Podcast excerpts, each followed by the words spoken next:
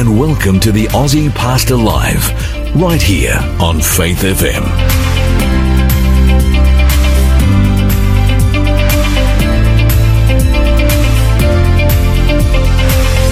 G'day, my name's Lloyd Grolimund. I'm the Aussie Pastor. Welcome to the Aussie Pastor Drive Show. Hunty, G'day, mate. good to see you. Always good to be here. This is our second program in our new studio. It is. Welcome, listeners. Yeah, and you know what? I reckon it must be getting close to winter because it's dark and cold outside. It is, well, Well, darker. darker when we leave at least. Yeah, and it's cold out. Well, no, it's darker out there right now, and it is cold outside. True. mu- That must mean winter's coming on. True, true, true. Glad to see you here today. Yeah, it's good to be here always. Um, if if we have listeners who would like to contact us today, yes. especially for Ask the Aussie Pastor, is there? Yes, there's room and we would love to hear from you. And you can send your questions to the Aussie Pastor via SMS or text and the number is 0488 880 or you can email your questions info at aussiepastor.com. I notice you're still reading Of course. after how Old and feeble and don't want to make a mistake. how many programs have we done now? Ah, years worth. Do you, I've asked this before intermittently. Yes. Do you know that number yet? I don't intend to because my brain's full. and Anything goes in there pushes something else out. So if you that number's just never going to be in your head. I've given up. Oh well, ne- never to mind. We've got a good program today. We have a great program with some great special guests. We've got a couple of mates. We do. And I mean genuine mates too. One of our program favourites, Harold Harker. Do you know what he's talking about? Uh, yes, very exciting. Um, help me I, out here. am living this pregnant pause. yeah, they did pregnant pause. Yes, Zwingli. that's right. Thank you. Zwingli is, I reckon, and has been for some time, my favourite reformer. Really, A firebrand warrior.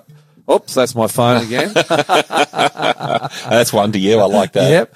Fi- oh, well, that happens from now, now again My us, doesn't it? We- You know what gives me comfort there? What's that? I was listening to 2GB, which is a big station here in Sydney, probably Yes. the biggest in Australia. Yes. And one of their phones went off. Yes, So I reckon if 2GB can have their phones go off now and again, You're in good so company. Zwingli, right. back to Zwingli. Back to Zwingli. He is a firebrand warrior Yes. preacher. Yes. You don't get better. Correct. And then we've got Wayne Boehm. we do. Who's He's a good, mate of yours. good friend of ours. Yep. and he's got, well, he's going to talk to us about prophecy, but he's got an exciting offer for our listeners. He does. So I think it's going to be a good program. Yep, I agree. So wherever you are around our great big wide country, especially for our listeners in Sydney, we love you.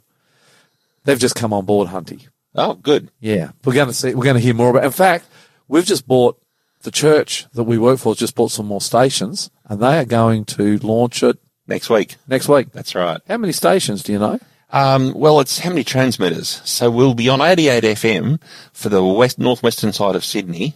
Going to reach a million. In fact, if you are listening on the internet right now and you're in the Campbelltown area, you could actually sneak because we're testing the transmitter today. You could sneak onto 88 FM so and I hear us live in your car. I wasn't supposed to tell them they can. well, listen. that's okay. That's all right. Well, for sure, people are going to be flicking through and picking it up. That's right. And if you've picked it up, if Yep. you're in Sydney and you're on 88 FM, Yep. don't change stations. Don't change You it, are no. in, let me say this, you are on Sydney's top rating radio program That's it. when it comes to the story That's right. of Jesus Christ. Jesus Christ. Yes. Yeah. I, I think we better start with a prayer. You want to pray? I'd love to. Dear Heavenly Father, we come humbly before you this afternoon, asking for your blessings for uh, Lloyd as he opens your Bible and to all of our listeners, Lord.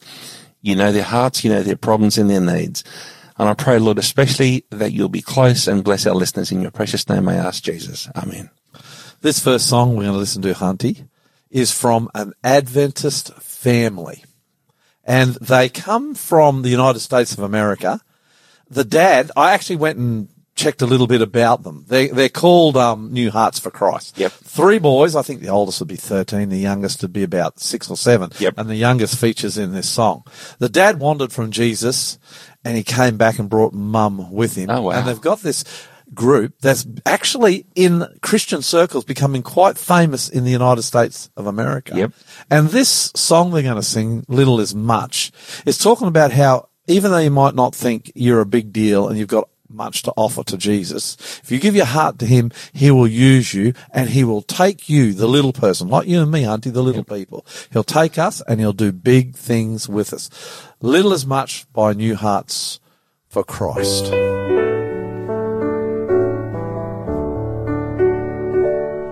In the harvest field now ripen, do.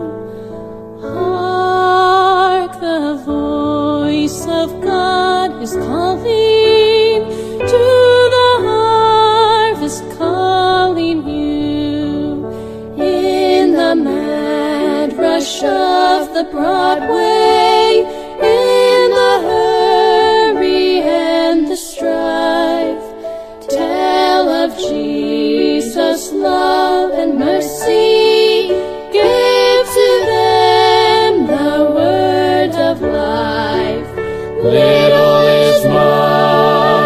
When God is in it. Labor not for wealth nor fame.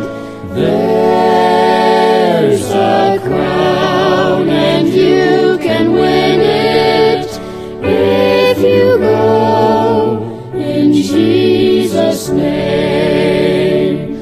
Does the place you're called to labor seem too small and little known? It is great if God is in it, and He'll not forsake His own. Are you laid aside from service, body worn from toil and care? You can still be in the battle, in the sacred place of prayer. Little is much when God is in it. Labor not for wealth nor fame. There's a crown and you can win it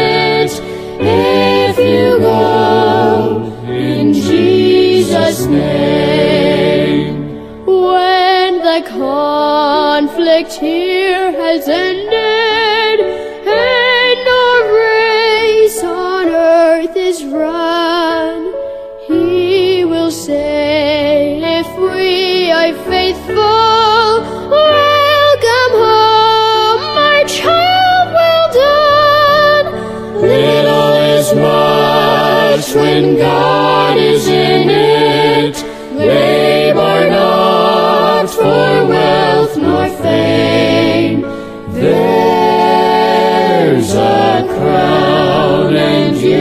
can win it if you go. If you go. In Jesus'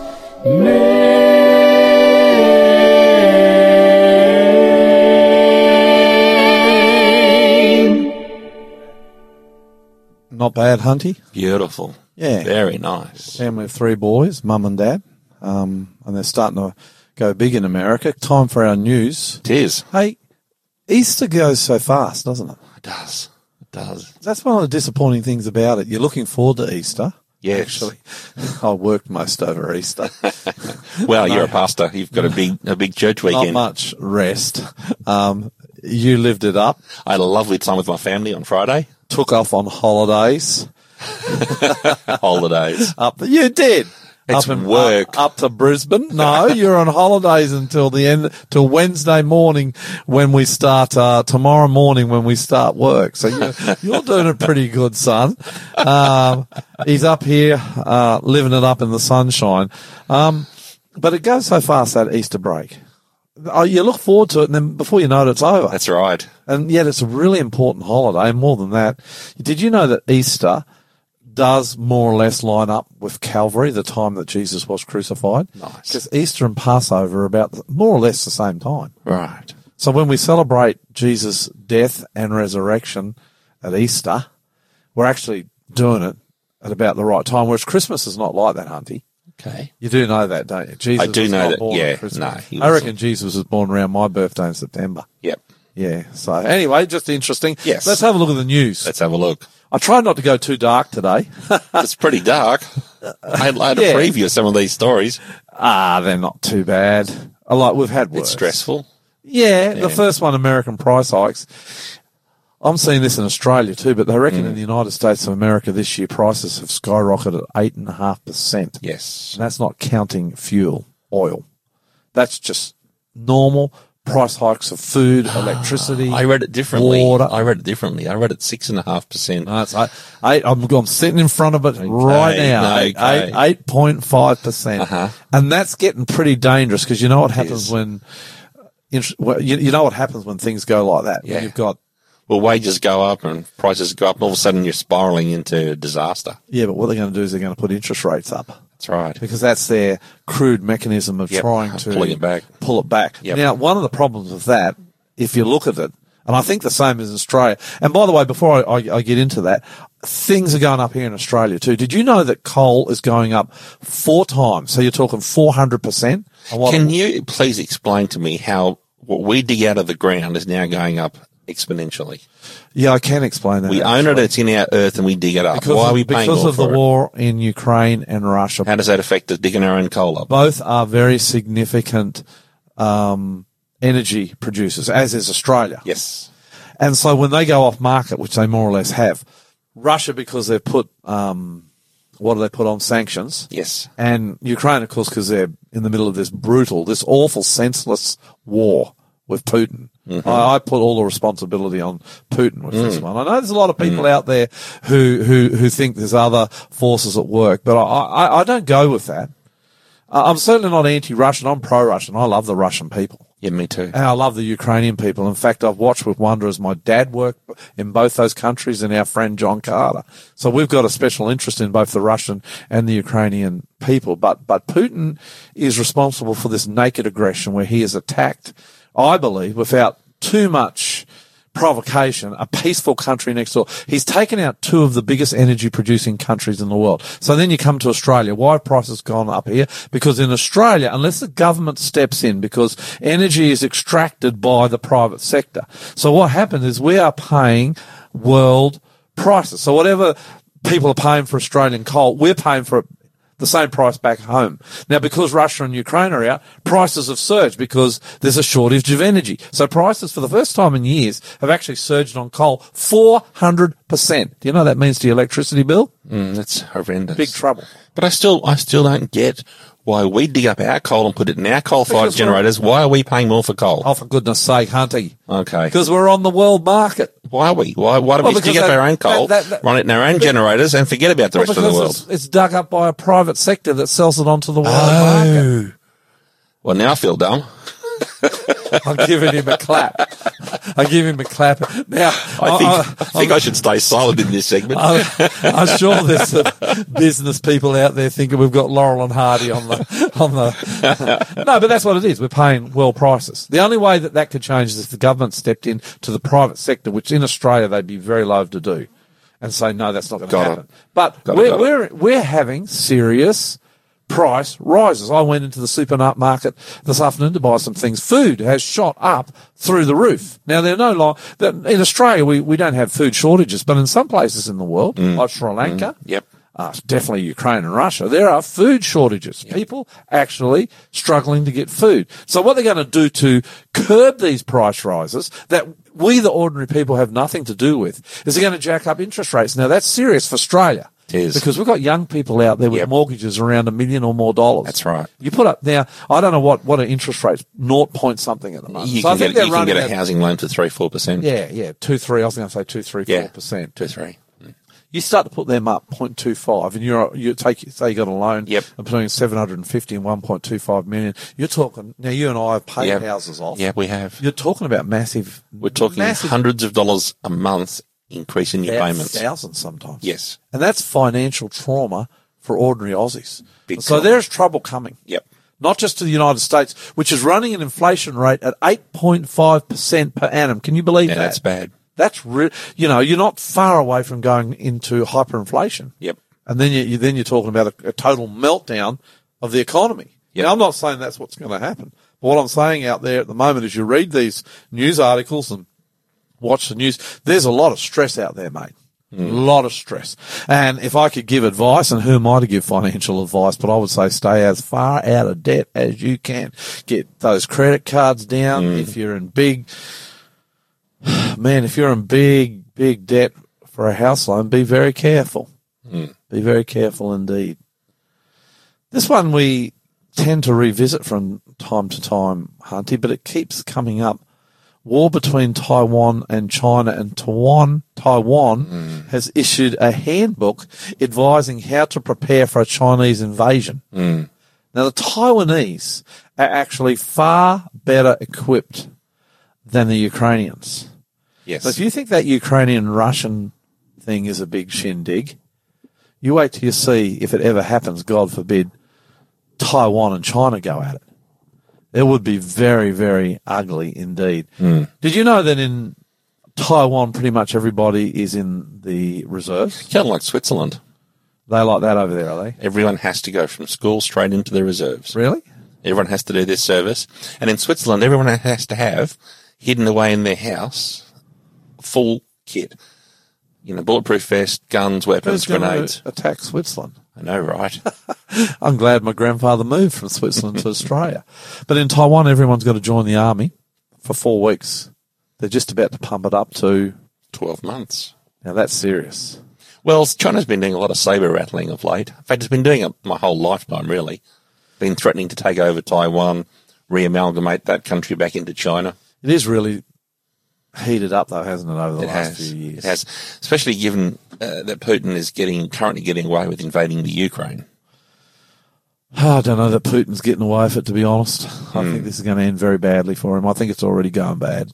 But you note that I'm not um, saying I'm not saying Putin's not going to win. He may yet win, but he is paying a horrendous and the poor price. the poor Russian people. I mean, I I'm no prophet, but I was predicting at the beginning of this war that there'd be a lot of Russian boys going home in body bags if the Ukrainians chose to fight, and for whatever reason, I don't know really too much over there. They've chosen to fight. By the way, Hunty, we're going to talk in the next week or two to a pastor over there in Ukraine Yes. who's right in the middle of the war. yes, get some That's first-hand be- reports. Going to be Mm. very, very interesting. The leader of China, Xi Jinping, the, the day that Putin attacked into Ukraine, he sent a bunch of his fighter jets over Taiwan saying, look out, we're coming. He's doing that every day, though. Is he? Yeah, Wow. that's regular.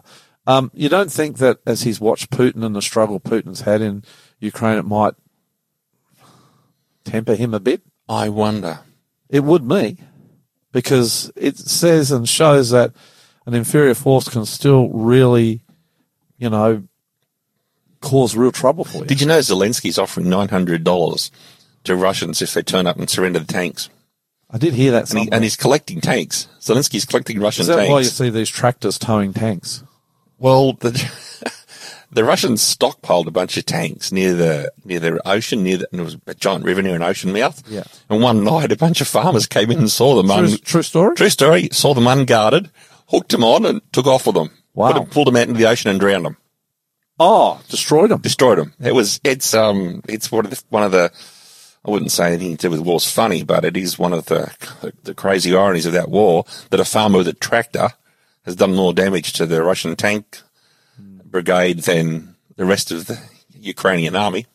Still on this theme, NATO expands. Now, if you don't know who NATO is, it's the North Atlantic Treaty Organization. Yes. You've got America, Canada, and Western Europe Yep. banded together. Initially started to defend Western Europe against the Soviet Communist Empire.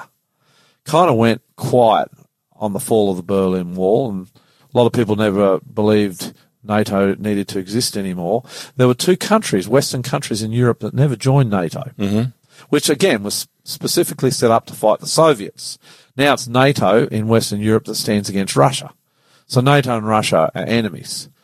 And the NATO alliance, now you've got two countries, Sweden and Finland. Now, I don't know whether you know this, but Finland already fought a savage war against the Russians in 1939 and pretty much four million s- uh, Finns against, I think it's about 180 million Russians, and the Finns more than held their own and fought the Russian army. This is the Soviet army. Wow. Really pre World War II to a, to a stop. But they have a 900 mile or kilometre border with Russia. So after the Second World War, when NATO was expanding through Europe, the Finns and the Swedes both decided, because they're both more or less neighbours or very close to Russia, not to stir them up. So they weren't going to join NATO. Yep. And it's kind of almost enshrined in their constitutions.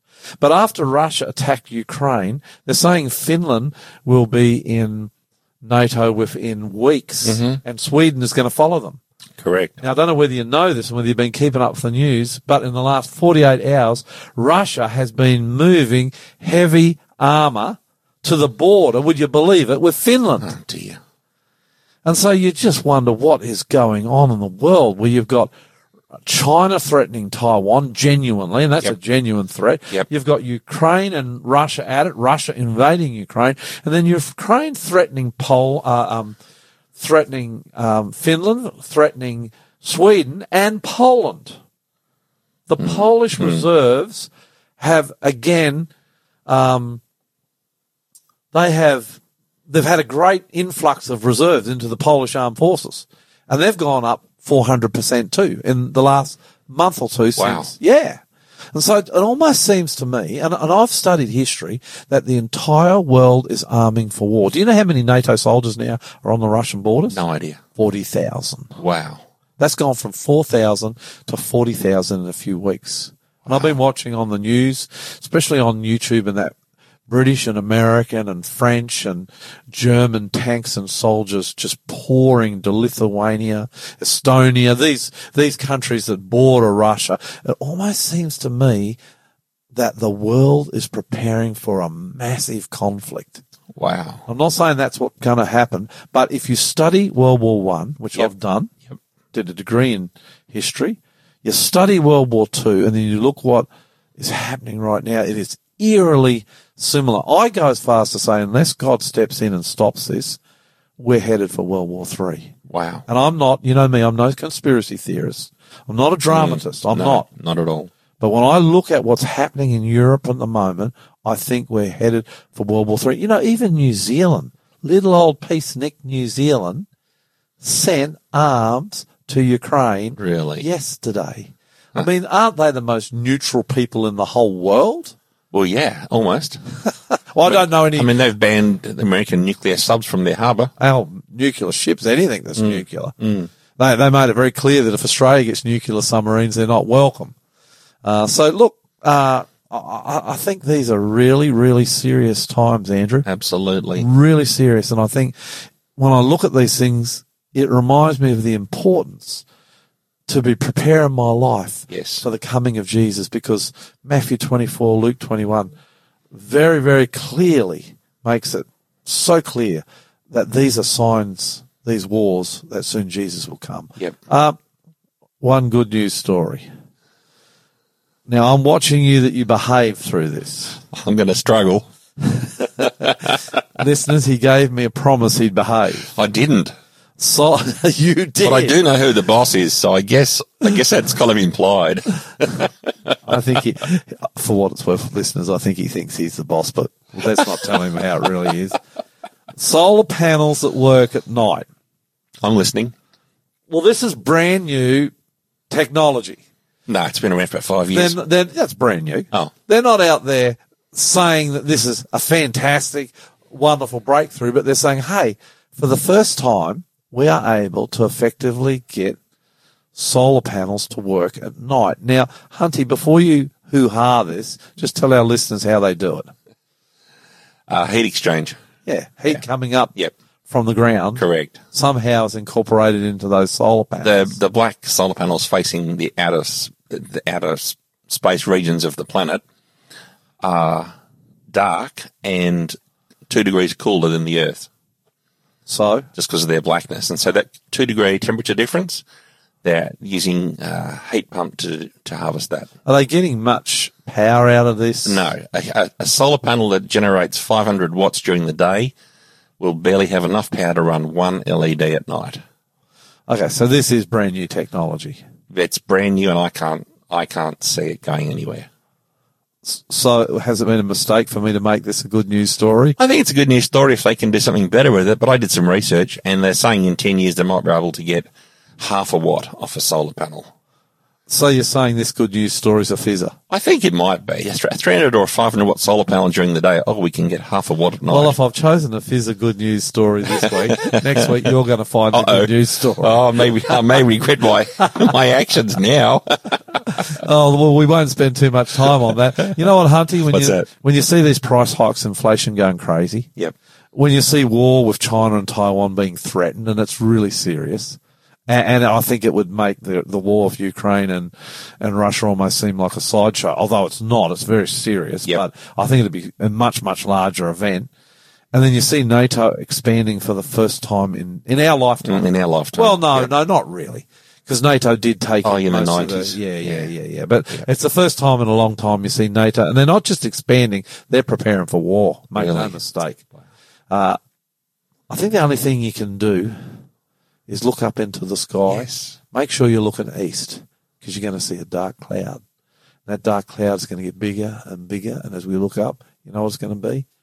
Yes. Coming of Jesus. And when Yes. Jesus comes, Can't wait. all the death, all the war, all the pain, all the anxiety, and all the fear be gone forever. You're listening to the Aussie Pastor here on Faith FM. I couldn't help it, Hunty.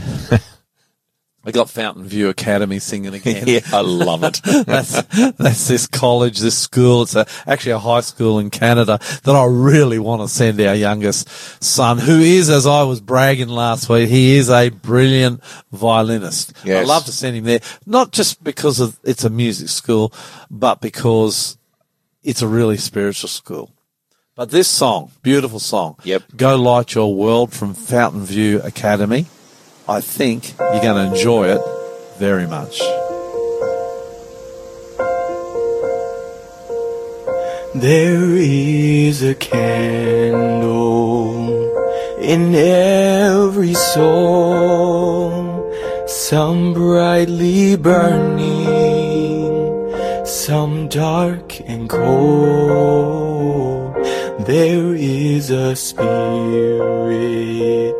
who brings a fire, ignites a candle, and makes his home.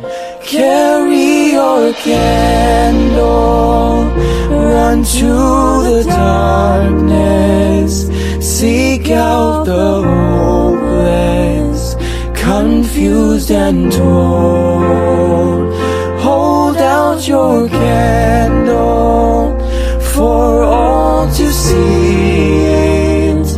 Take your candle, go light your world. Take your candle, go light your world.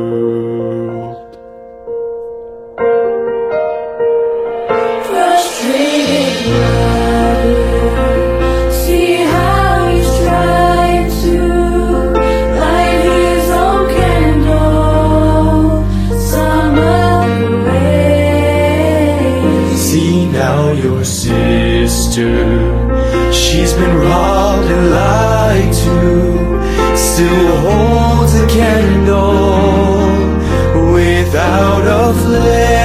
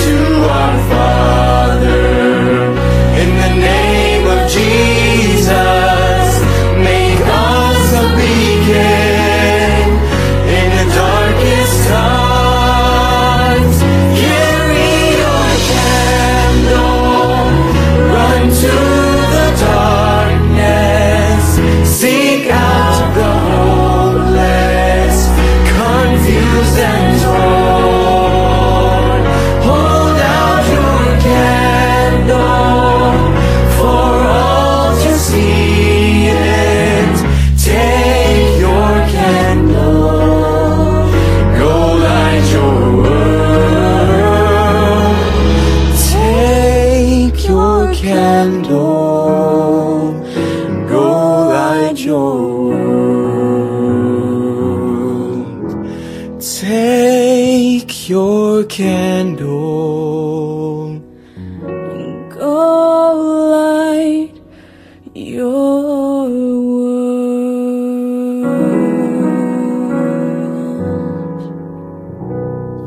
Tiny little school in Canada, Christian school, Adventist school actually, mm. with the highest caliber of music you could get anywhere. That is class. If you have never seen these guys, Google them. Yep. Go onto YouTube. Yep. Just put in Fountain View one word college, and you will just hear some of the most beautiful music. I'll keep bringing their music through, Hunty, Yep. because I really Love enjoy it. it. so much. Love it. Easy listening, beautiful tunes, and fantastic, fantastic words. And that story, of course, is talking about the fact that if you love Jesus, and I know there's a whole lot of you out there listening to this who do, and you think that your witness is not big, well, know what? Go into a dark cave with one candle and see what happens. That's it. Yeah.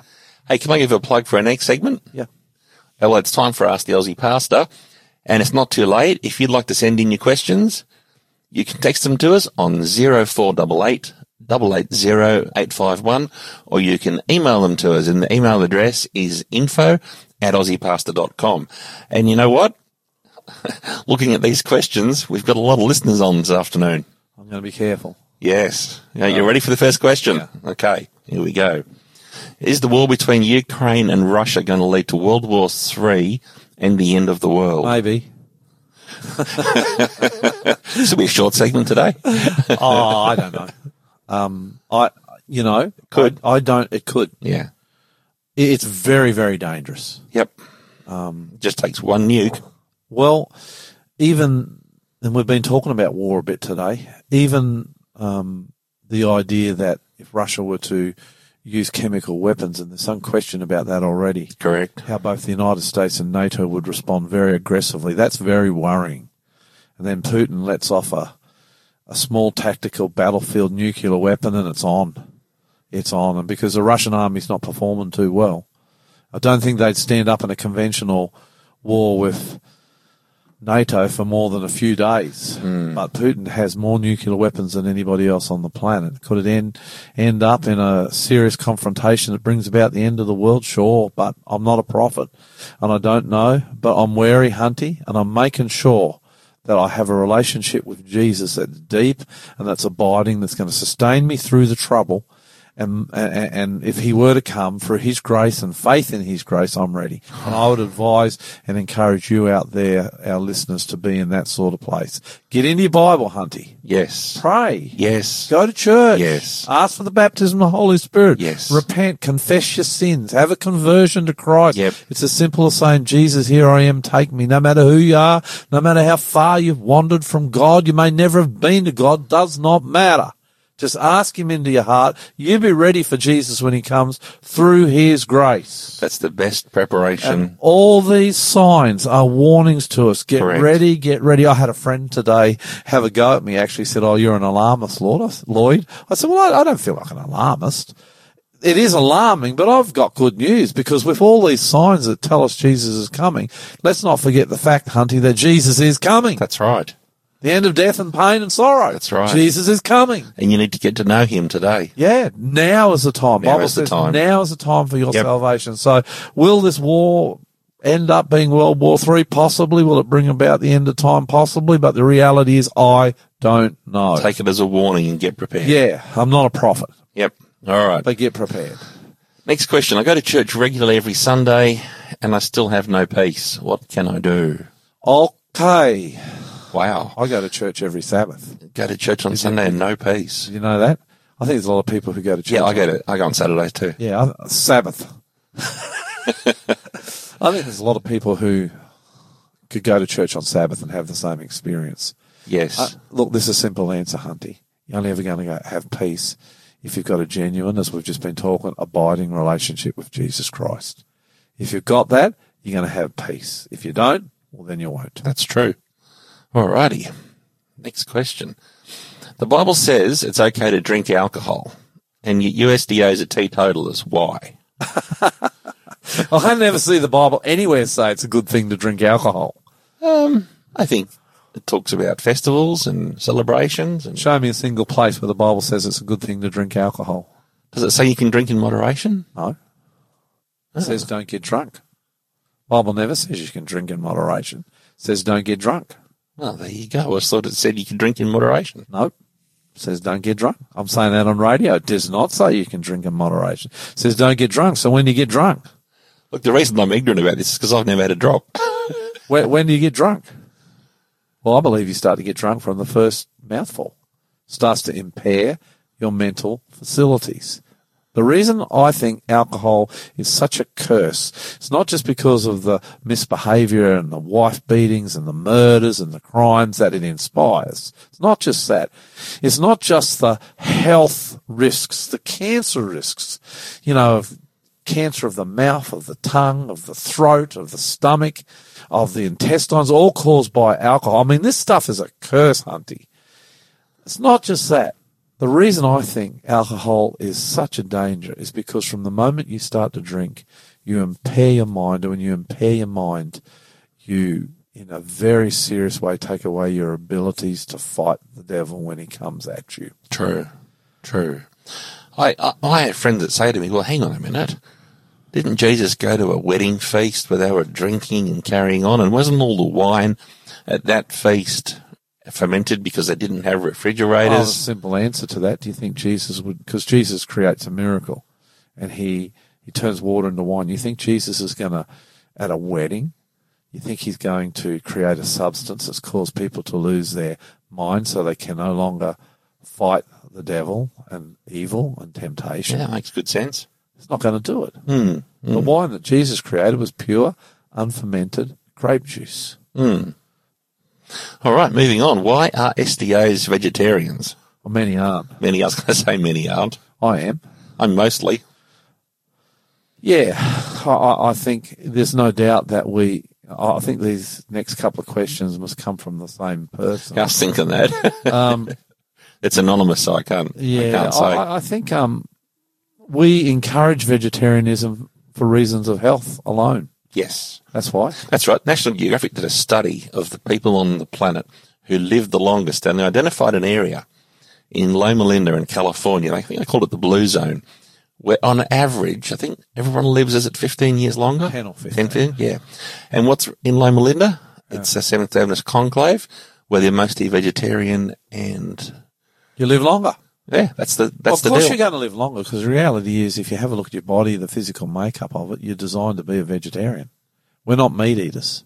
We're not designed to be meat eaters. Our Good know. intestines, our stomach, our teeth, nothing, none, nothing in us is designed to eat meat. I'm not saying you're going to get kept out of heaven or that's a great sin to It's not that. It's a matter, an issue of health. And if you want to be healthy, lean yourself to plants, let's say fruit, grains, nuts, and vegetables. Yep. And pure water, Hunty. So Yep. I'm, I'm going to be watching you. Yeah, I drink pure water. No, no, no. I'm not talking about the water. I'm talking about the fruits, grains, nuts, Oh. and vegetables. I'm going to be watching watching you. I was sitting here quite smug that I only drink pure water. well, that actually leads us to the next question. Can it, and I think you're right. It's probably the same person. Why don't SDAs drink tea and coffee? Well, again, some do. That's right. I, I generally don't. If I drink coffee, as you know, I go to McDonald's and I ask for. Decaf. You remember what it is? What sort? You have a soy latte decaf No. with a twist of lemon. No, twist of lemon. That's tea, man. I have a almond milk. Almond milk. That's right. That's soy, right. uh, aren't soy. You've got me confused. I have an al- Decaf almond milk. yeah, decaf almond milk large, decaf coffee Mm. almond milk latte. I actually went to McDonald's the other day and ordered that. I said, "Can I have a large decaf almond milk coffee?" The girl must have been new, and she said, uh, "Yeah, okay." And then there was a gap for about ten seconds. She said, "What did you order?" I said, "I like a large." It's all I was ordering. Yes. I'm not allowed to go to McDonald's. No. My wife won't tolerate that. No, Liska is definitely not allowing you to No, McDonald's. no. If you saw me in real life, you'd know why too. I said, well, can I have a large almond milk decaf coffee latte? Okay, she said. So I went through. I got to the desk, you know, where you pay Yep. there at McDonald's. Yep. Five dollars fifty or something. They're not cheap. Ouch. Yeah. And she said, what did you order again? And I said, I ordered Three a dollars. large. Yeah, true. I ordered, ordered a large decaf almond milk coffee latte. she's being trained by a young man, must have been 12 or 13 next to her. and he looks, no, so she would have been 12, 13, maybe 14. He would have been 16 or 17. So he looks at me. This is a 16, 17 year old kid and he says, uh, excuse me, sir, but next time you come to McDonald's and you order, could you make sure your order is clear? I have a bit of German in me, Hunty. Oh, yes. I can imagine how this went. I said, well, I did. He said, no, you did. I said, I did. We went back and forth five or six times. In the end, I laughed because I thought, this is a cheeky young fella. I can tell you. But I thought to myself, if he can, if he can kind of, you know, gather harness this fire, that. yeah, Yep. harness his fire, he's going to be successful. So I just shook my head and kept going. I think he missed the first rule. The customer's always right. Well, obviously this customer wasn't, um, but I have been. Um, I- I, think if you're going to drink tea and coffee, try go the decaf and see how you go. I mean, the reason Adventists generally it's another health issue. We're just kind of saying, look, Don't, get- write to me and complain about that. Uh, hey? There are a lot of people who, without their morning coffee, are not very pleasant. So don't write in and complain that Lloyd's knocking your coffee. Well, I'm telling you, if you want good health, you want to stay away from drugs. You want to stay away from drugs, you're not going to drink tea and coffee. And if you don't think you're drugged or you're addicted by it, try and go without it for one morning and see what your body does. yeah, true. react. True, true, so, true. so what I'm saying is, I, I, yeah, we do as Adventists encourage not to drink tea and coffee. It's not salvational, man. of course. These these issues are not salvational. They're issues of health. One of the things I like about our church, it's a church that advances good health. Now, I'm not saying you and I are pictures of good health, but we, we'd probably be dead now, both of us, if it wasn't for the health message that our church advances. True, Because we are pretty much vegetarians. Yes. We don't drink tea Don't or drink coffee. or We try to stay generally away from caffeine drinks. Mm. Um, and we try to follow the health message, which is a good message. So what is the health message? Fruits, grains, nuts, vegetables, Mm. and water. Yep. You stick to those five with rest and sleep and God, you can live a pretty good life under most, not always, but under most circumstances. True. All right. Moving on. Question six. Does the SDA church run any businesses that make money? Yeah, they do actually. Mm, I can think of one. What can you think of? I had a call from Sanitarium today, actually. Oh, okay. Yes. Well, it's come, it's come time for their annual general meeting and they want a, they want a big function to celebrate. Uh, you got a call from our good mate, uh, yes. Gilbert. Gilbert. yes. Um, yeah, we got Sanitarium who makes so good, yummy, so Wheat good. Bix. Weet-Bix and some beautiful products, really. Yes. They used to make cornflakes. Do they still make Yep. cornflakes? Yep. Yep. Vegetarian sausages. I love the vegetarian sausages. They used to make veggie links. Remember them, the pink Yeah, ones? that was good. Oh yeah, beautiful. There's Yep. not a product that Sanitarium made that I never liked except TVP, and I think that went off the market years ago. but we have a health food company, and that health food company is actually a charity. Sure is. That- Every cent they make is ploughed into their philanthropic. Yeah, it is. Activities. It is. It is. And then we have other businesses like the San. ADRA. Uh, well, that's not a business. That's definitely full on ministry. Mm, true. There's no business in ADRA. Nursing homes. San nursing homes. Schools.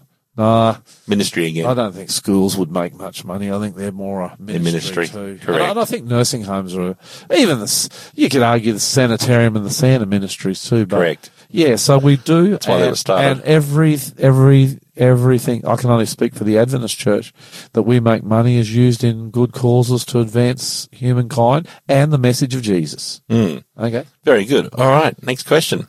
Do you believe that the Pope is the leader of Christianity? Well, he's the leader of the Catholic Church, but he's not the leader of me Not the Protestants. or the Adventists. No. Yeah, no, no, I don't. He's a leader of the Catholic Church. Yes. I'm a Protestant. I actually protest against, you know, a lot of his theology and doctrine. So no, I don't. I don't think he is at all. Mm. I think he'd like to talk to the world press as though he is. He's making he's making some great um, moves right now, especially with his Easter program. He made some great moves to unite Europe. Yeah, well, some prophetic stuff in that. Mm, true. Um, I'd never judge him as a person, but the system that he represents. Yeah, I'm a Protestant man. yeah, yeah. All right. Let me move on. Is transgender prohibited in the Bible? Oh, another one of those questions. Uh, and we're going to hear more and more of those questions, aren't we, through the years? Because it's it's becoming so much. These questions are so much out there in our culture and our society. You know, Hunty, I actually have to be careful how I answer those. yeah, I was just thinking we probably should respect that we're broadcasting into parts Oh, of we'll- Australia we'll- they have rules? Happy to answer that. Okay. Um, but we do have to be careful. The Bible has a lot to say about uh, these different issues, Yep. Um, not just transgender, homosexuality, a, a whole lot of things it talks about. We're living in a culture that more and more doesn't want to accept what the Bible says, even prohibits it and forbids it. So that you are quite correct. In some states in Australia, you can get into real trouble all I can say on these issues is I have decided some time ago, as I said last week, that I am going to take the Bible definitions of what is right and wrong. And as for me and my house, we will follow the Bible and the Lord. I encourage you to go into the Bible, find out the answer for yourself on these things. And if the Holy Spirit convicts you, follow Him. Because whenever you're following Scripture and you're following Jesus, you're never going to go wrong. All right. Next question. Is it wrong to wear jewelry? Ah, look, is it wrong to drive a BMW? Is it wrong to own a house worth millions of dollars? Is it wrong to go on a holiday that you spend hundreds of thousands of dollars on while you're mm. not doing anything mm. for the cause of Christ? Mm. I think it is wrong to wear jewelry if the jewelry you're wearing is going to cost you a bomb, and on top of that, is uh, going to take away the focus of God in your life and draw it to yourself. So that would be my answer to that. Uh, I don't think jewelry. In I know in some cultures it's a symbol. I know well, in a lot of African cultures. In, in our culture, your, your your wedding ring is a symbol of, of marriage. I know, I know in African cultures, a, ne- a, a, a, what do you call it, a necklace around your ankle, an ankle lace. I know that's a, a sign of a, a worldly woman and maybe even a prostitute. Oh, So I know there's there's jewelry in different cultures that means different things. yeah. Well, in the Australian context, I don't think we have any No, of that. no, we don't. I. I would say just be sensible in the way in your, if you've got jewelry, be sensible in what you're wearing. Don't go and spend thousands and thousands of dollars on jewelry. Just like don't go and buy the best car or live in houses that are extreme or go on holidays where you're spending it all on yourself and not giving anything to the cause of Christ. I'm, I'm not just talking about money, Yep. time and, and, and your life. Yep. You know, Good call. yeah. Don't, don't, don't put your found, I, I encourage you not to put your foundations too deep down into this earth. Yep. Yeah. All right. Last question. How long has the Seventh Day Adventist Church been around? That's a good one. And when and where did it start and why? Uh, it started in the United States of America. Yep. Officially, it started in 1863, but it's really been going since about 1825 or 30, Yep. maybe 1835, somewhere around there. But it incorporated as a church in 1863. We really come from the Methodists, they're the big ones, the Congregationalists, and the Baptists. So when you go into an Adventist church, you're going to see a lot of those middle American um, evangelical traditions in Adventism. We don't have Sunday school, but we have Sabbath school. Yep. Yep. We have church, and, so, and you, you know, so you're going to see a lot of similar things. So it came out, and, and the thing that drove Adventism was probably a few of the key doctrines that we preach and teach: um, the Sabbath, second coming of Jesus, what happens to you after you die, those sort of beautiful, do- and, and another doctrine called the sanctuary doctrine, which is just fabulous. Yep. We'll talk about that another time. Yep. Yeah. Is that it? That's it. All Okay. right. Well, fantastic. I enjoyed that, Hunty. If, I did too. Just before we go on further, if they want to send questions in for next week, yes, what do you do? please do. You can text them to us on 0488 880 851 or you can email them to us info at aussiepastor.com. You're listening to the Aussie Pastor here on Faith FM. This is my wife singing The Saviour is Waiting. Her name is Liska and it's mm-hmm. recorded by Andrew Hunt, mm-hmm. our producer, director, Techo, right here. Liska Grolimund, The Saviour is Waiting.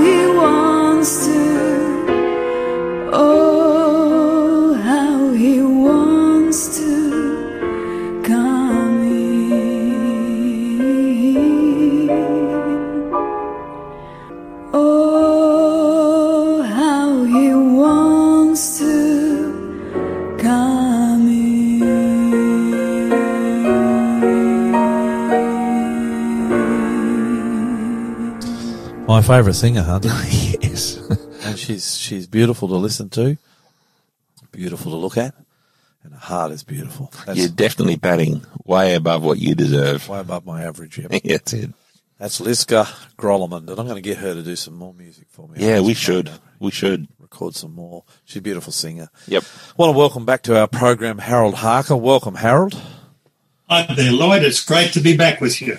Now I'm I- I'm thinking this will be the last time you'll be with us for a few weeks. Is that right? That's right. I'm up to Lord Howe for a couple of weeks, then up to a convention. So for three weeks, Life's tough. out of your hair. Are, are you are you going to Lord Howe on holiday or are you working?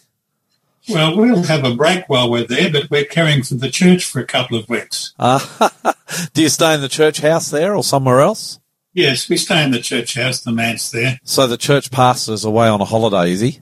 Well, there's no resident pastor, but a guy in Sydney. He goes out from time, and then he gets others to go and help out too. Oh, he hasn't asked us, Hunty. Well, is that all expenses paid visit to Lord Howe Island? No, Ah, Lord, Lord Howe, it's very expensive. oh dear. Oh, okay. well, maybe maybe don't put out. Yeah, don't ask us then. We've been to Lord Howe. It's a beautiful place, but It is. uh, we're not here to talk about Lord Howe. Now we're going to talk about, I think, Harold, my favourite. He is my favourite reformer of all time. I've always liked this guy. His name is Zwingli. Do you know why he's my favourite? Tell me. He's a warrior. Yes, he was. He's not just a preacher, he's a warrior, a true warrior at heart, right to the end. And we're going to find out that today in his story. Let's start off at the beginning. Where and when was Zwingli born?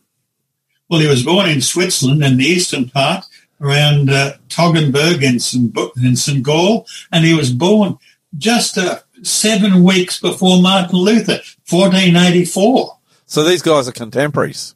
Yeah, they are. And he's Swiss, so I'm liking that because him and I have something in common, don't we? That's right. Yeah, maybe that's why I like him. Was he a talented child? He was very talented. In fact, he learnt to play six different musical instruments. Wow. wow. So he was bright. Um, I noticed when I went to Switzerland, they speak at least three languages. Is that right? That's right. They have Italian in the south, French in the west, and in the north, German. Well, it's a kind of Swiss German, Schweizer German. And is that what he spoke? That's a Deutsch. And then that's what he spoke, yeah. So my grandfather, who comes from Switzerland, he spoke German. Would it have been the same German? Probably would be, yes. Okay.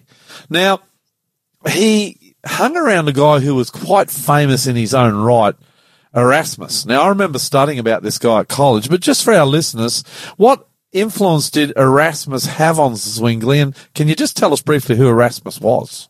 Well, Erasmus was a Dutch uh, theologian. He learnt the scriptures. He actually translated it uh, in his Greek New Testament. And uh, he was actually a lecturer at one stage in the British universities. But at this one point, Zwingli met him and he got a copy of his Greek New Testament. And that changed his life. It sure did. In fact, would, would you like to know that Zwingli taught himself Greek and Hebrew so he could understand the scriptures better? And how well did he know the scripture? Well, he knew them very, very well. In fact, not only did he know them, he memorized Yeah. this new Greek New Testament. Can you imagine memorizing it in Greek and knowing what it meant? Now, Erasmus was a Catholic theologian, wasn't he? Yes. But he did lean, he never became a Protestantism, but he did lean a little bit that way. And you do wonder whether Zwingli was somehow influenced by this man. He, he would have been, and Erasmus had that effect on so many people that he met. Yeah, although he was never a Protestant, he, he kind of, he did know the Bible well, didn't he? He did. Yeah. Now, was Zwingli, going back to Zwingli, was he well educated? Yes, he went to a couple of universities. In fact, he went to Vienna in Austria. He went to uh, Basel or Basel, as it's called, and also to Bern, to Swiss universities. Did he, on graduation, become a priest? Well, yes, he was a priest, uh, but he became more and more a Protestant spokesperson for the rest of his life. Now we talked about how well Zwingli knew the Bible. He learnt. You, you're saying, just tell us again. Did he actually know the entire New Testament off by heart? Is that what you said? That's what I said. That's incredible. Would these guys be studying just the New Testament, or did they do Old and New Testament? Well, they would have. He learnt Hebrew, and that's the Old Testament. He So did. would, he yeah, had both. Yeah. yeah. Um, did he have other influences in his life other than Erasmus and the, the Bible? Well, yeah, he was a. Uh, of course, he met and would talk often with uh, John Calvin, Yep. and so uh, he believed in some of the Calvinistic doctrines. Yep. Um, but he also was quite a radical Republican guy. What, Uh, what's that mean? What's that mean? Well, Luther was, Luther was one who who supported the organisation, the kings and the princes, and so on. Uh, Zwingli was more democratic, you would say, supporting the people. So in some ways, Zwingli was ahead of his time. He was. Was was he a now? Now this I'm, I'm asking this. I actually know the answer to this question, but I like it. Was he a Swiss patriot and a warrior? Yes, he was. In fact, not only was he the, a pastor, but he was also a patriot and he took the sword to defend his country and what he saw as the gospel. In fact, later on, you'll find he died in battle. So he was a fierce, he was, he was fierce for the Lord and he was fierce for his nation. That's right. Um, he was different than Luther, though.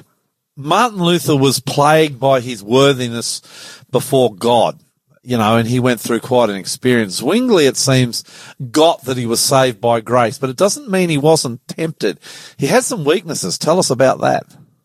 Well, Luther was certainly troubled about his soul and his state with God, but Zwingli, he battled with lust. Yeah. In fact, when he was a pastor at one place, he acknowledged a sexual affair.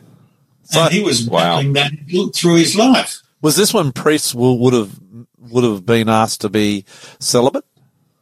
Yeah, well, this is what he said later on. Listen to this. Yep. Out of a hundred, nay, out of a thousand, there is scarcely one chaste priest. Okay. Wow. So he was he was pretty honest about himself. he was, sounds like he's pretty pretty honest with those around him. Um, in 1550, he goes into battle. In 1515, sorry, he goes into battle. Who was that against, and how did it go? It was, uh, he was fighting as a Protestant troop over in Italy, Yep. uh, not far from Milan. But the Swiss forces that he was part of, they were routed and they lost and they had to run for it. Okay, a very dangerous time. What about the Pope? Did he know the Pope, and did he have a relationship with the Pope?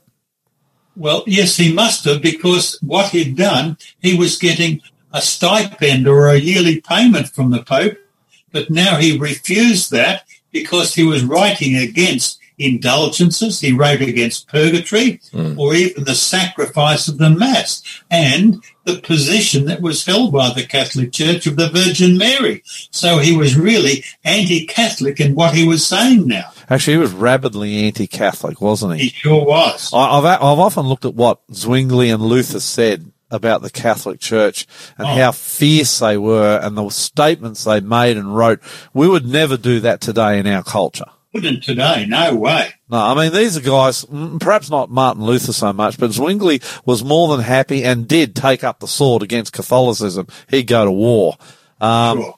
his city was Zurich, and um, in 1519, Zurich went through a terrible pestilence and time. What happened, and what did Zwingli do?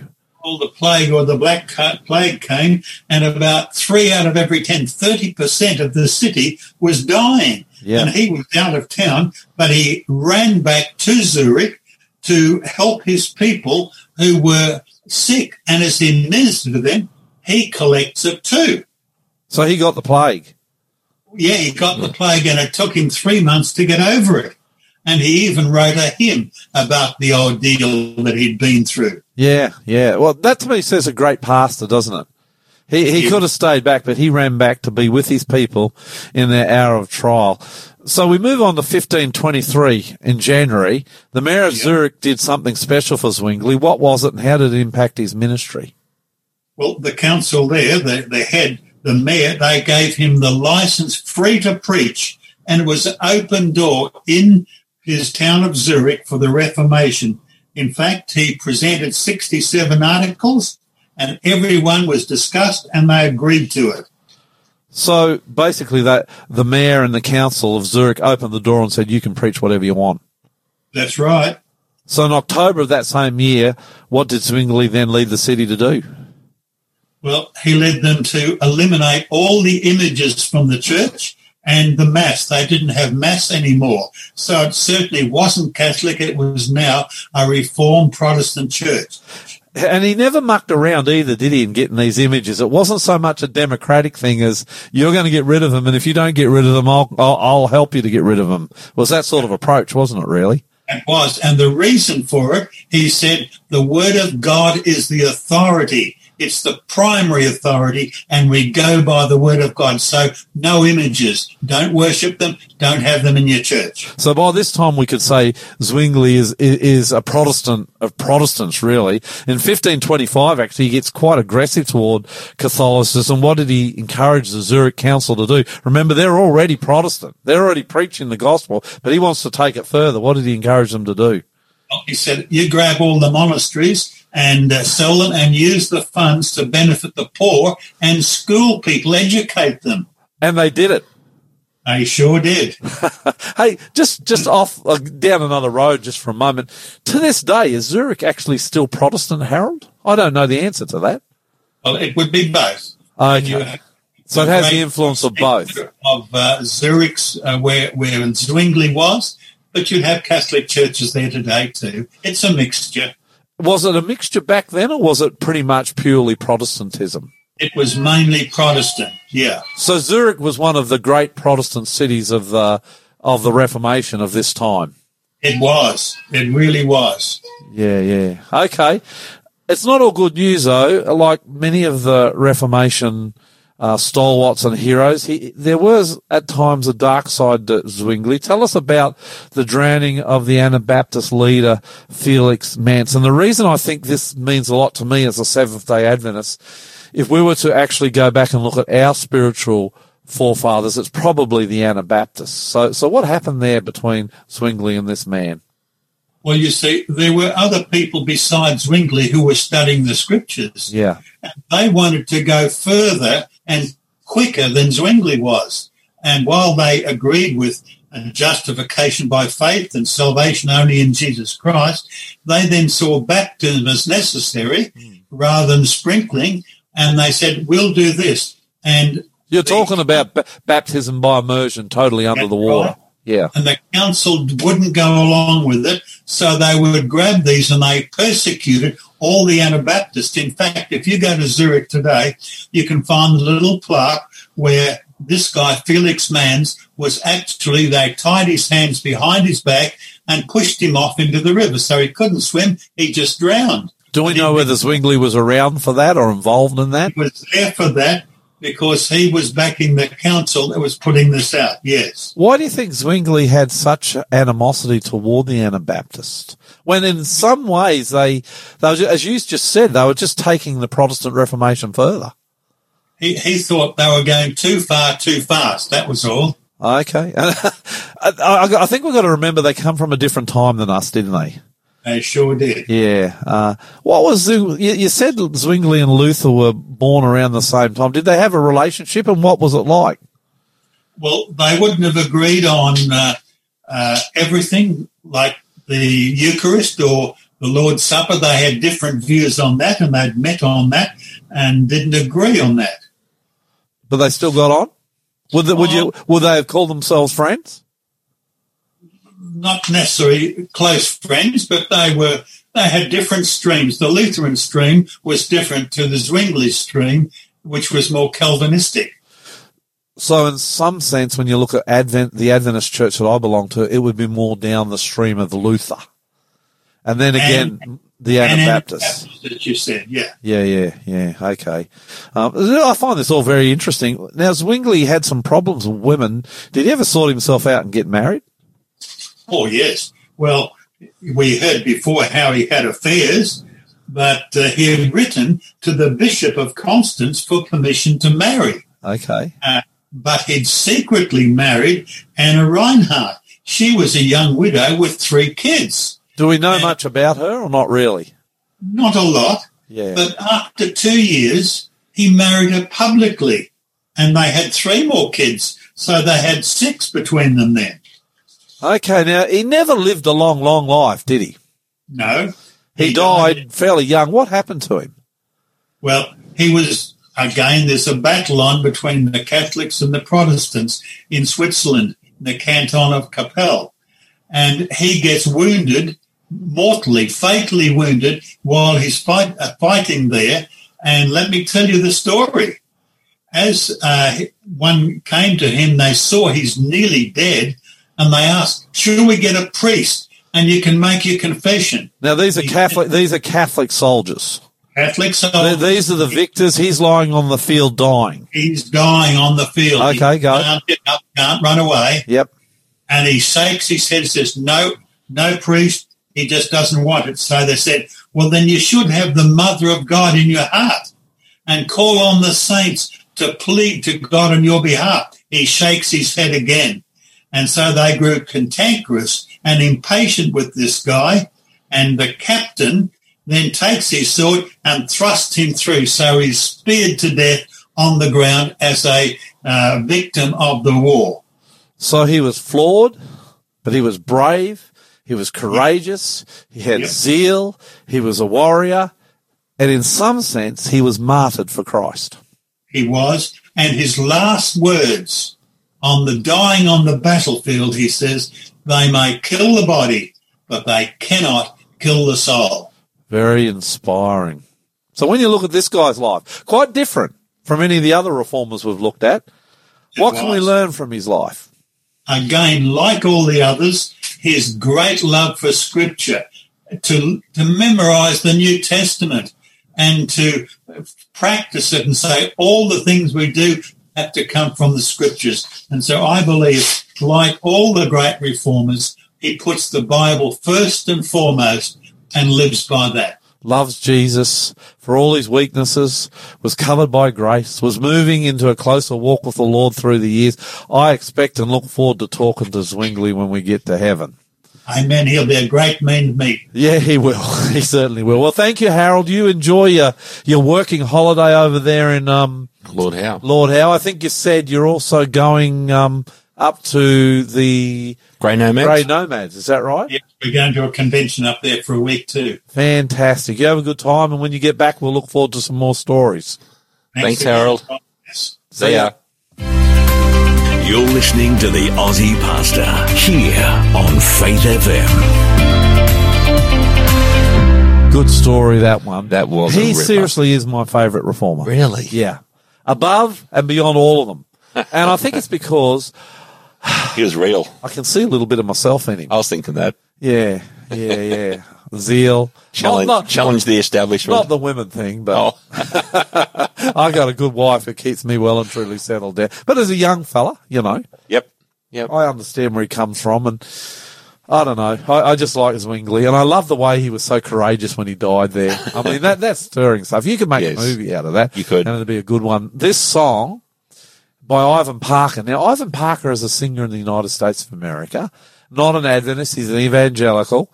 He's a beautiful singer, Yep. and uh, he's actually not been so well lately. Ah. Yeah, struggling with his health. In fact, I saw him online the other day doing something live, and I thought, "Wow, you- you're having a real battle, man." But he sings this beautiful song, and I reckon it. wa- I, when I chose this song, I chose it because I knew we were going to talk about Zwingli and the struggles and the battles and the martyrdom of Zwingli. And it's a beautiful song. It's called "It Will Be Worth It All." It's talking about heaven. When we get there, all the pain and all the trauma, it will be worth it all when we get there. Ivan Parker.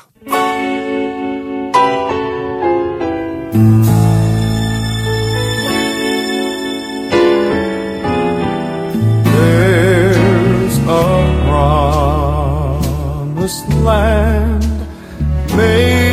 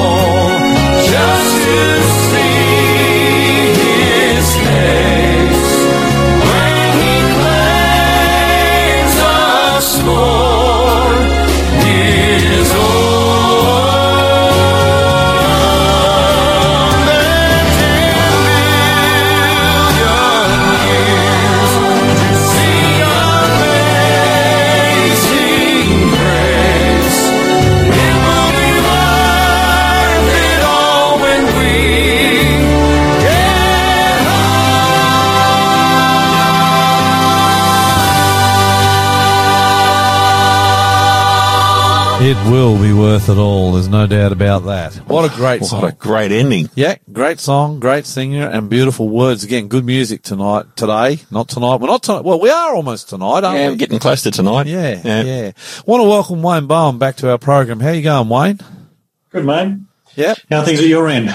yeah, good, good. I was just saying to Hunty at the beginning of the program, it's starting to get darker and colder. I reckon winter's on the way. Yep. I think it's not too far away, and I guess with Anzac 25 or Anzac Day just around the corner, I Yeah. reckon that's the turning point. Yep, Easter gone, Anzac coming. Oh, ah, great holidays these. But I was saying to Hunty, they go so fast, don't they? Yes. you know, too fast. And the bottom line is us pastors, we don't really get these holidays anyway, but we can imagine we're having them. Hey, welcome back to the program. We've had you on a few times now, but for our listeners, we might have some new listeners. Just remind us what you do again. Yeah, boy, that that's a it should be an easy question, but not so easy. But the the easy, the easy version of it is I I care for the um, for Hope Channel, which is the um, uh, broadcast media for the Seventh Day Adventist Church, and also look after the Bible School for the church as well. So if someone wants to watch Hope Channel, is it on TV or how do you do that?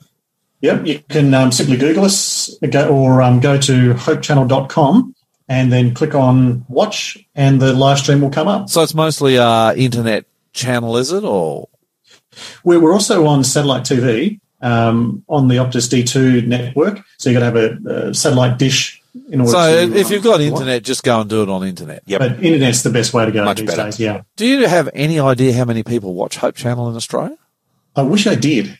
Um, No way to we've measure. actually got it, it's really costly to do um, the uh, I guess to detect the viewership um, to get the ratings. So we actually haven't gone down that path. We just hope and pray, and we know that people are watching because we get some great feedback, Yeah. and we we hear of stories of people just turning up to church. Yeah, we get feedback from our own um, small, humble um, efforts on Hope Channel too. Mm, true. So we know people are out there watching. I was just interested to know.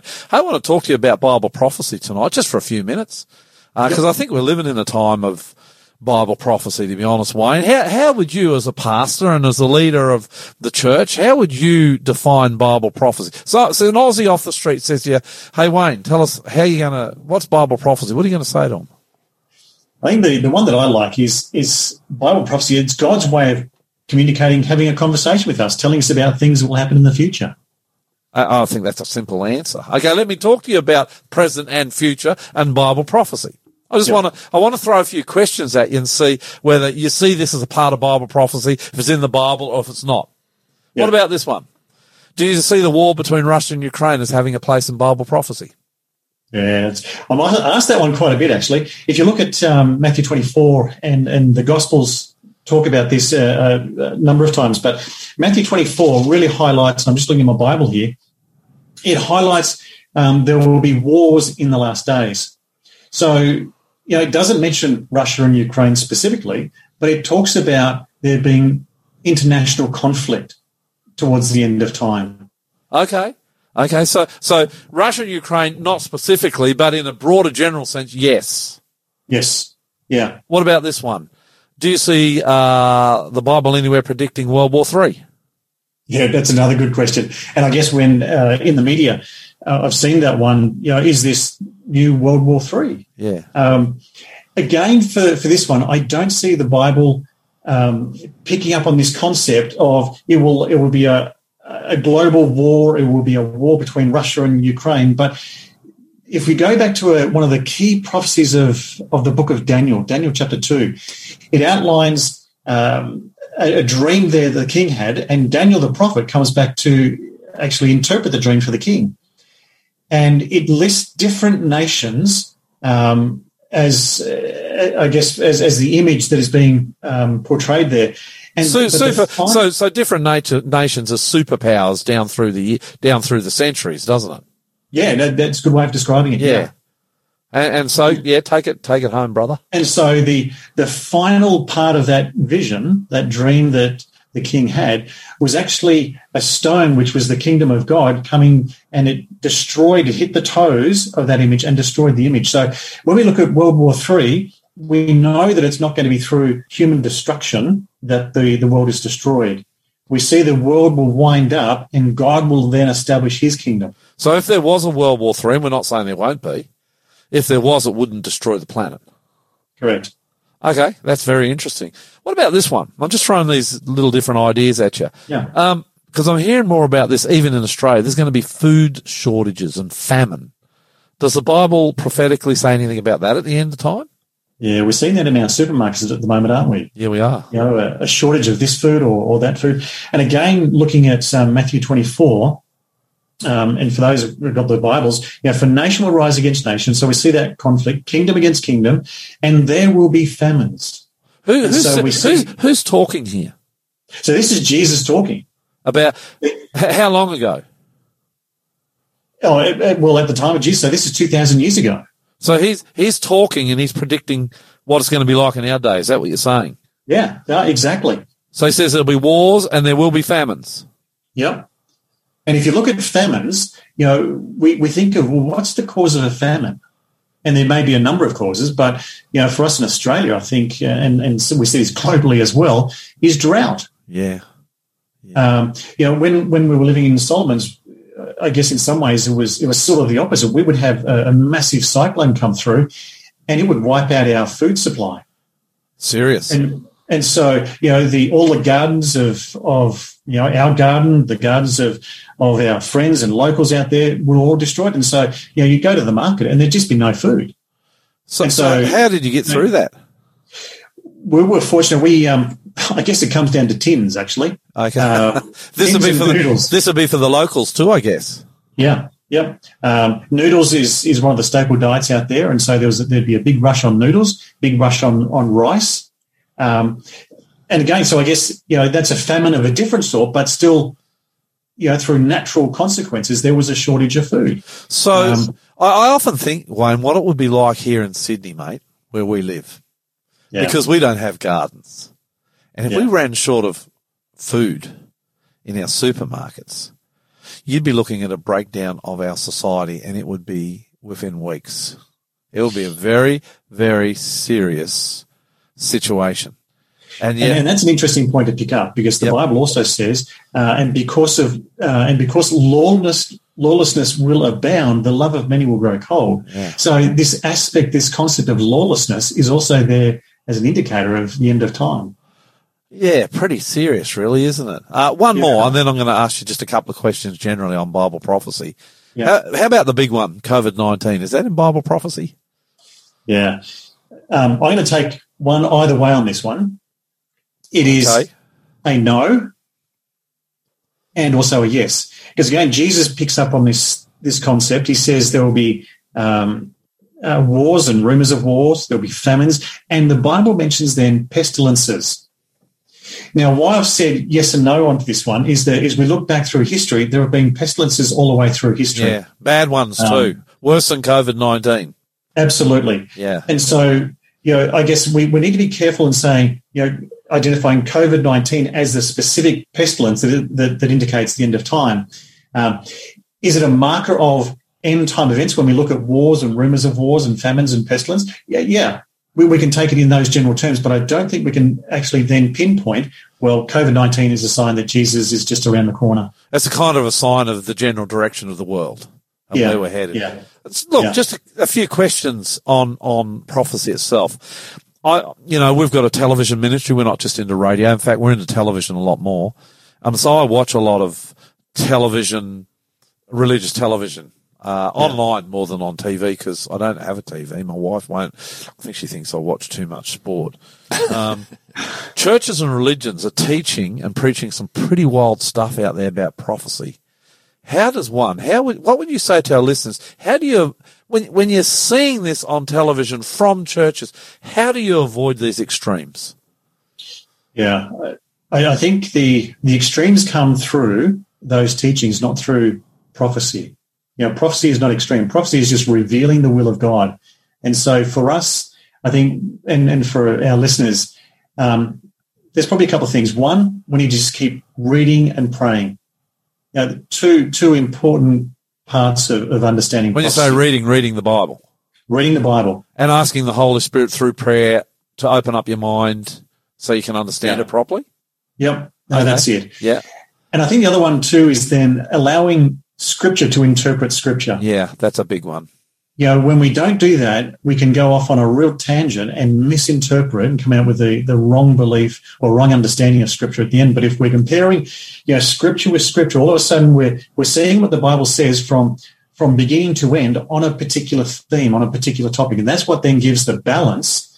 Um, and it, it avoids those ext- extreme views in, in Bible teachings. Because there's some crazy nutty stuff out there. In fact, uh, my, my next question kind of goes along that. Because of that, is it best to avoid Bible prophecy, or do you think we should continue to delve into it and take the risk? Yeah, I think I think it was important for Jesus to you know tell us and talk to us about Bible prophecy. In fact, you know, he said, um, you know, "I'm going to tell you these things in advance, so that when it does happen, you'll believe." Yeah, yeah. And so we need to keep on, um, you know, reading Scripture, um, watching world events, and and and delving in. So we do have an understanding, which increases our faith and our understanding of of the picture that God has. So don't be turned off Bible study just because there's some extreme stuff. Uh, when I say Bible study, don't be turned off prophecy just because there's some extreme wild stuff out there. Yeah. Yeah. No, we're going to, we need to, again, just keep on reading scripture, keep on praying, Lord. If I don't understand this passage, Lord, help me, give me some understanding of what this passage is saying here. And, and I guess in that way, we're not being frightened um, away from prophecy. In fact, when you look at the, that big picture of, um, and I love the, the, the thinking on this one, the, the big meta narrative, the big story of, of scripture. Um, you know, we see how, you know, in the beginning, God created everything. We see how, um, Adam and Eve sinned, and that began a process of God throughout the ages bringing about a restoration of his people and, and God revealing himself to his people to, to bring them back to him, to give them a, a faith and a strong um, belief in scripture, to give them a strong belief in, in God. So we need to keep on reading and, and understanding So prophecy. going down that track, who is the center of Bible prophecy? Yeah. Who is it? Who's the center of Bible prophecy? The the one key figure of Bible prophecy is Jesus. You know, Revelation one one. This is a revelation. This was the, the whole book, which is you know, I guess two twin books in uh, that still really stand out in in Scripture is Daniel and Revelation, and when Revelation being the final book of of Scripture, you know, it begins those opening words. This is a revelation of Jesus Christ. In fact, if the prophecies don't center on Jesus Christ, run. Yeah, I'd say that. Oh, that's the advice I'd give. If you've got people teaching you prophecy and it's not centered on Jesus Christ, get out as fast as you can. Um, so you mentioned Daniel and Revelation, two prophetic books I could read if I was interested in prophecy in the Bible. Anywhere else, or are they the two big ones? they're really the two big ones. Um, you know, I guess as we look through that that big story, and you know, whether it's Daniel um, revealing the superpowers, Yep. um, down through to the time of Christ, and and then a little bit beyond, or then looking through the Book of Revelation, which you know reveals Christ, but also the the events surrounding the the um, the return of Christ. So, Um, yeah, yeah, go. Sorry, sorry. Never meant to. So yeah, that, that would be the two key ones that um, you know we could get in and understand. And, and- Okay. and, I guess when we look at Revelation, written by the Apostle John, um, the beloved disciple. So you know we've got the Gospel of John, Yep.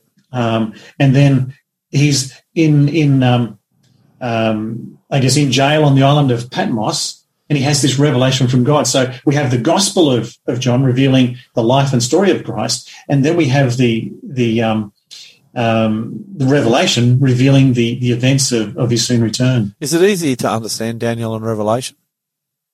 No, Okay. I, you know what? The first six chapters of Daniel, you're going to get. absolutely. You get into Daniel 7, 8, and 9, you're going to struggle 10. And you get into 11 and 12, mate. I've been trying to work Daniel 11 and 12 out since, since, since the beginning of time. well, since the beginning of my time.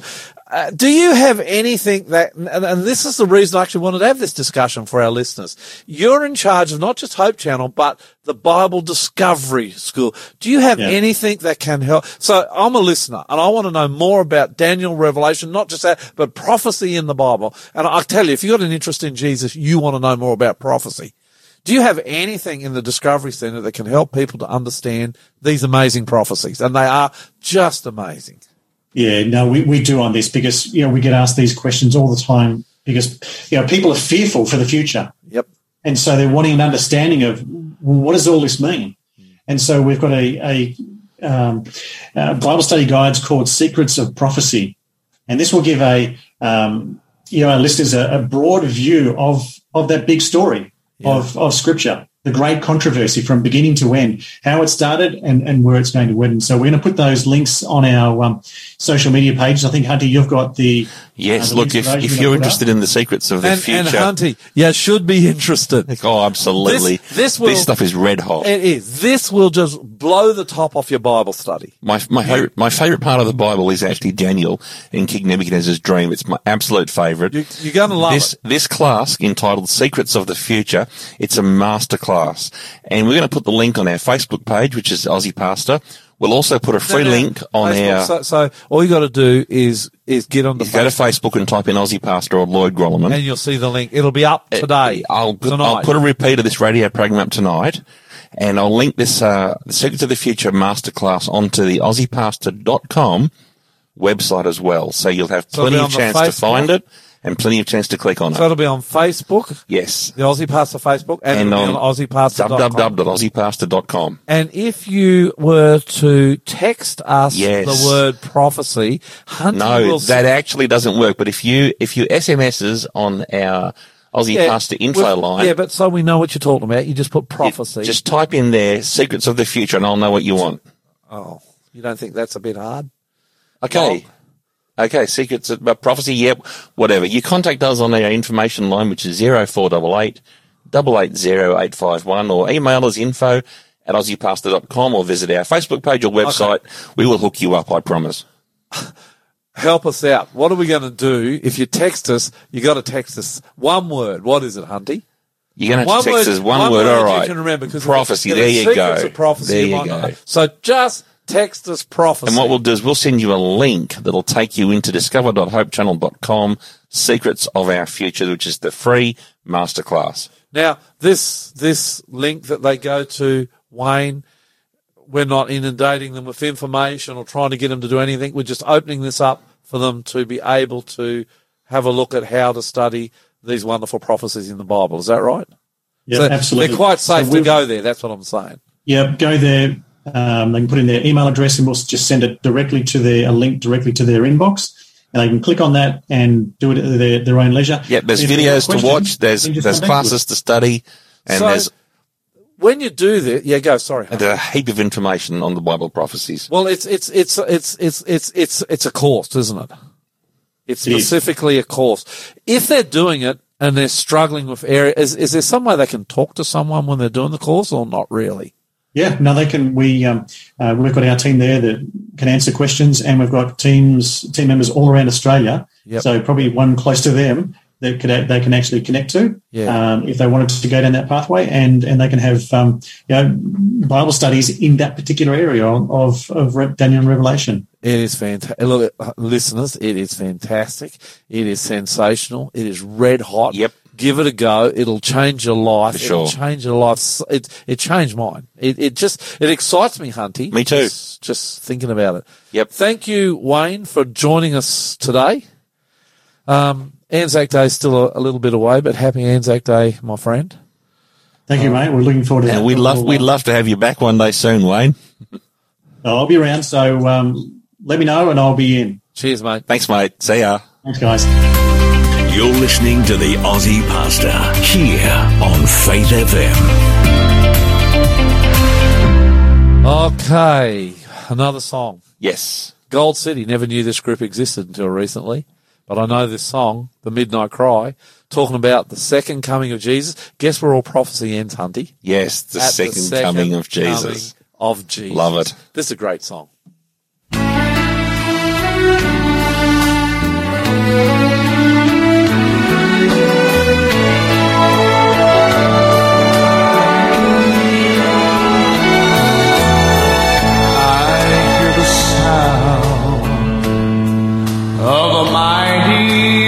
Rushing wind, and it's closer now than it's ever been.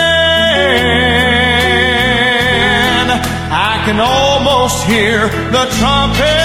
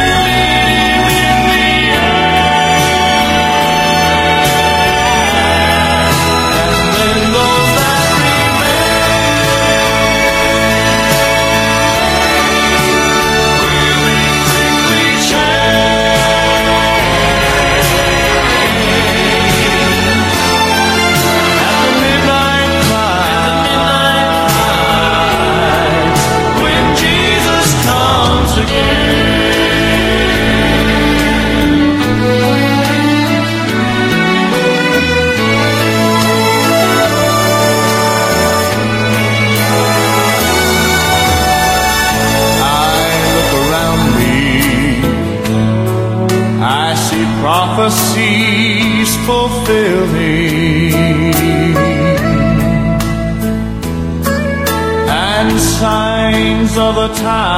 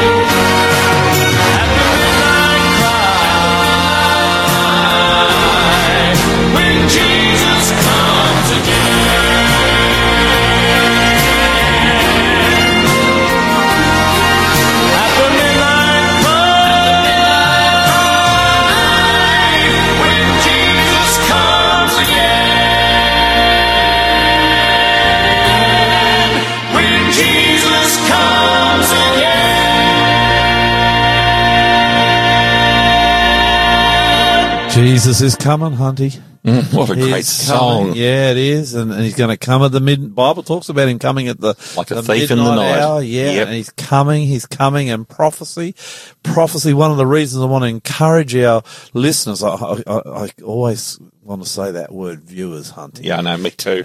Listeners, rolls off my tongue. Um, I want to encourage our listeners to, to give these prophecy series online a go. Life-changing stuff. Yeah, they're going to unlock for you. You're going to see into the future and you're going to get a, a snapshot of what's going to happen that nobody else knows. that's it.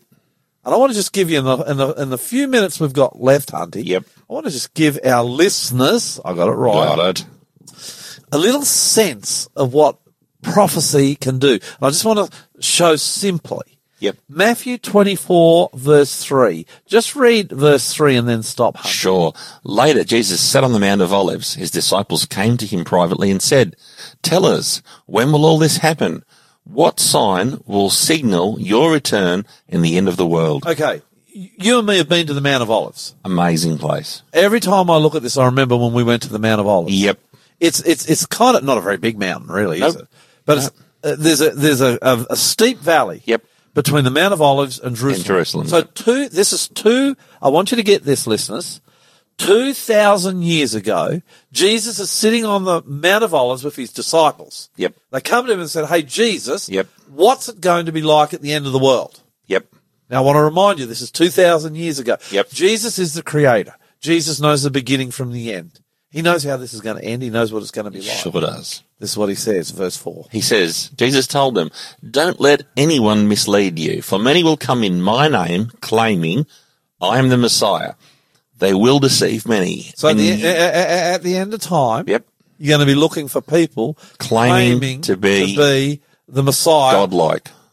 claiming to be the answer. Yes, that's right. And there, are, uh, you know, everywhere you look in society today, you see that revving up. Yep. Uh, I think the one I think of in my life is um, that guy over there in America David Koresh, who took out my best friend, Waco, Texas. her husband, Yeah, and her two kids. terrible. Nikki. Yep. Went to college with her. She got caught up with in this cult. You, you would never, you would never have believed it. This guy, in the end, he didn't start off like this. No. But in the end, he was claiming. To He was claiming to be the Jesus. That's right. And, and you know what? What? Look, look, look. You might not see a lot of this in our culture and society at the moment, but it is an undercurrent. It is there, and there are people everywhere claiming to be the answer. Yep, there are many things to deceive you. And I think this is one of the signs we're going to see really rise to the fore. Yep. And when you see it rise, you go, yeah, Jesus said that Correct. 2,000 years ago. Keep going. Yep, well, um, many will be deceived. And you will hear of wars and threats of wars, but don't panic. Yes, these things must take place, but the end won't follow immediately. Nations will go to war against nations and kingdoms against Stop, kingdoms. stop, stop, stop. Yep. We've been talking about that. For sure.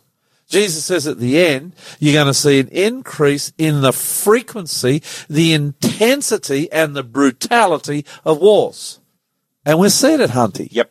I mean, the machinery that we have today that can kill is second to none. That's right. We have guys over there in the Ukraine right now with tank killers that Yep. they put on their shoulders and take out a 30 ton tank. Yep.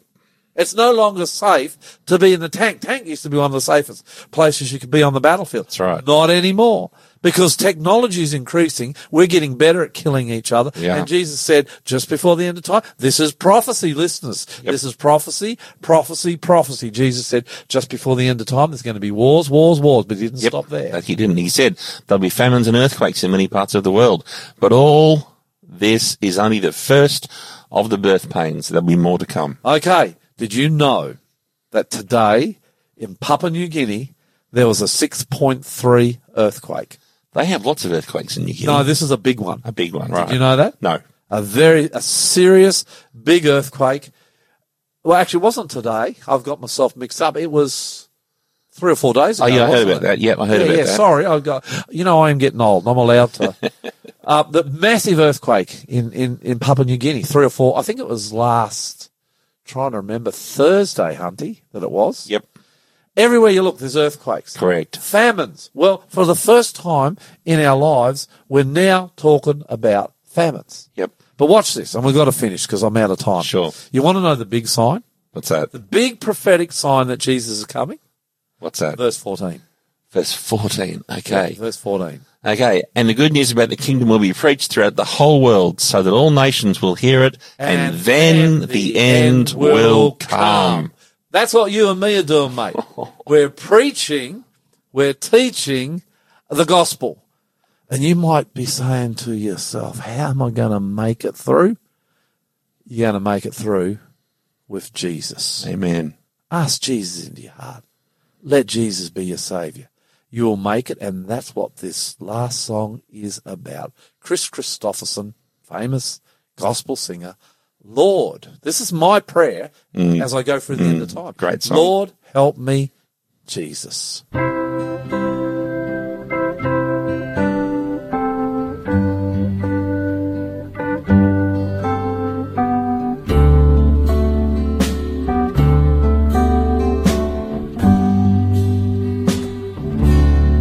Why me, Lord? What have I ever done to deserve even one of the pleasures I've known? Tell me, Lord, what did I ever do that was worth loving you? for the kindness you've shown.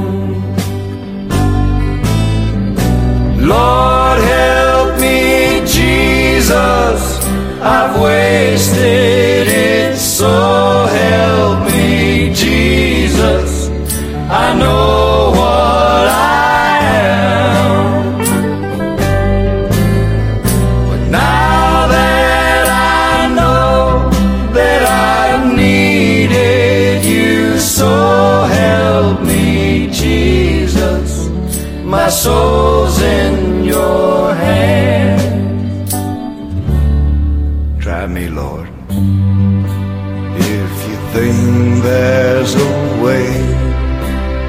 I can try to repay all I've taken from you.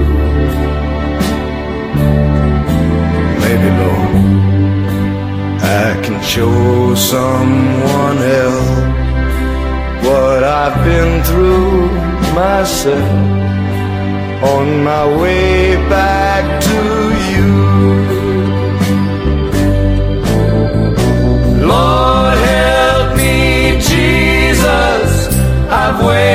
it, so help me, Jesus. I know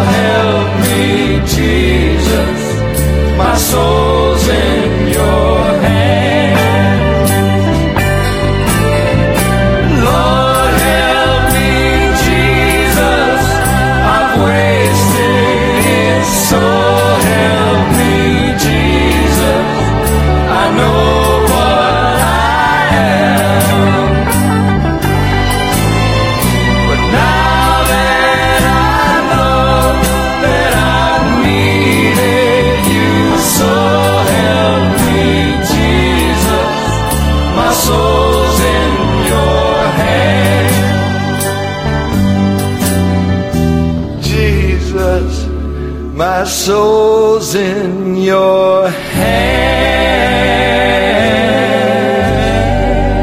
It's true, Hunty. Absolutely. Lord, help me, Jesus. If you're going to go through these end times, I reckon they're honest. Yep. I get some stick for saying that. Yep. I don't care. I reckon they're honest. Yep. I'm not an alarmist. I just got my eyes open and I know the prophecies. I showed you a couple of them tonight, the simple ones.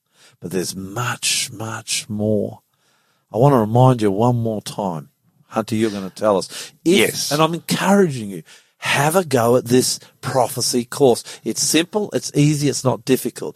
If you want to hook up with it, what do you do, Hunty? Okay, you can send us a text. Text the word prophecy to 0488 880851 or email us and ask us for the prophecy course info at aussiepastor.com or go to our website www.aussiepastor.com and click on the link or go to our Facebook page, Lloyd Grolimund, the Aussie Pastor, and let us know and we'll hook you up. you will be blessed. Prophecy is so inspiring. Maybe Hunty for the next couple of programs we should keep reminding them Yeah, I will. to make it easy. Yep. Yeah, because sometimes you can get all these, oh, you go there or go there, and you're getting all a bit confused, and oh, what do I do? Yep. Um, I think the easy thing is, AussiePastor.com, click on the link. yeah, Secrets of the Future. or go to our Facebook page. Yeah, it all works. I mean, there's 60, 80,000 people on that. That's right. Can't miss it. Yep. Well, I've enjoyed having you here today. Yeah, I Hunty. have I've too. enjoyed these discussions we've had. We've got a big program next week. We do. Looking forward to that. Some Yep. surprises. Yes. Um, I want to wish you, our listeners, Yep. God's blessing, and I just want to close with a prayer. Yes. Father in heaven, we come before you and we give you thanks that you have given us Bible prophecy. We have so much to learn and there's so much we don't know. I would pray in the name of Jesus through the Holy Spirit that you will lead our listeners to give these prophecy online studies, course a go. It'll open their hearts. It'll open their eyes. They'll see the future, but most importantly, they'll see you, Jesus, and we know what that's all about. Bless our listeners. When you come in the clouds of heaven, may not one of them be missing is my prayer in Jesus' name. Amen. Amen. My name's Lloyd Grolimund. I'm Aussie Pastor. Hey, my name's Hunty, and we love you. Uh, who are you? You can't just say I'm Hunty. You've got to say who you are. so let's have let's try that again. Okay. My name's Lloyd and I'm the Aussie Pastor. and my name's Hunty, and we love you. No, I'm going to do it for you. If you miss it this time, I'm going to do it. My name's Lloyd Grolimund. I'm the Aussie Pastor. And I'm the tech who sits in the back corner of the studio and looks forward to bringing this program every week. And my name is Hunty. Yes, we love you. Yeah, we do love you. We do. But God loves you so much more. Catch you next time. Bye. Bye.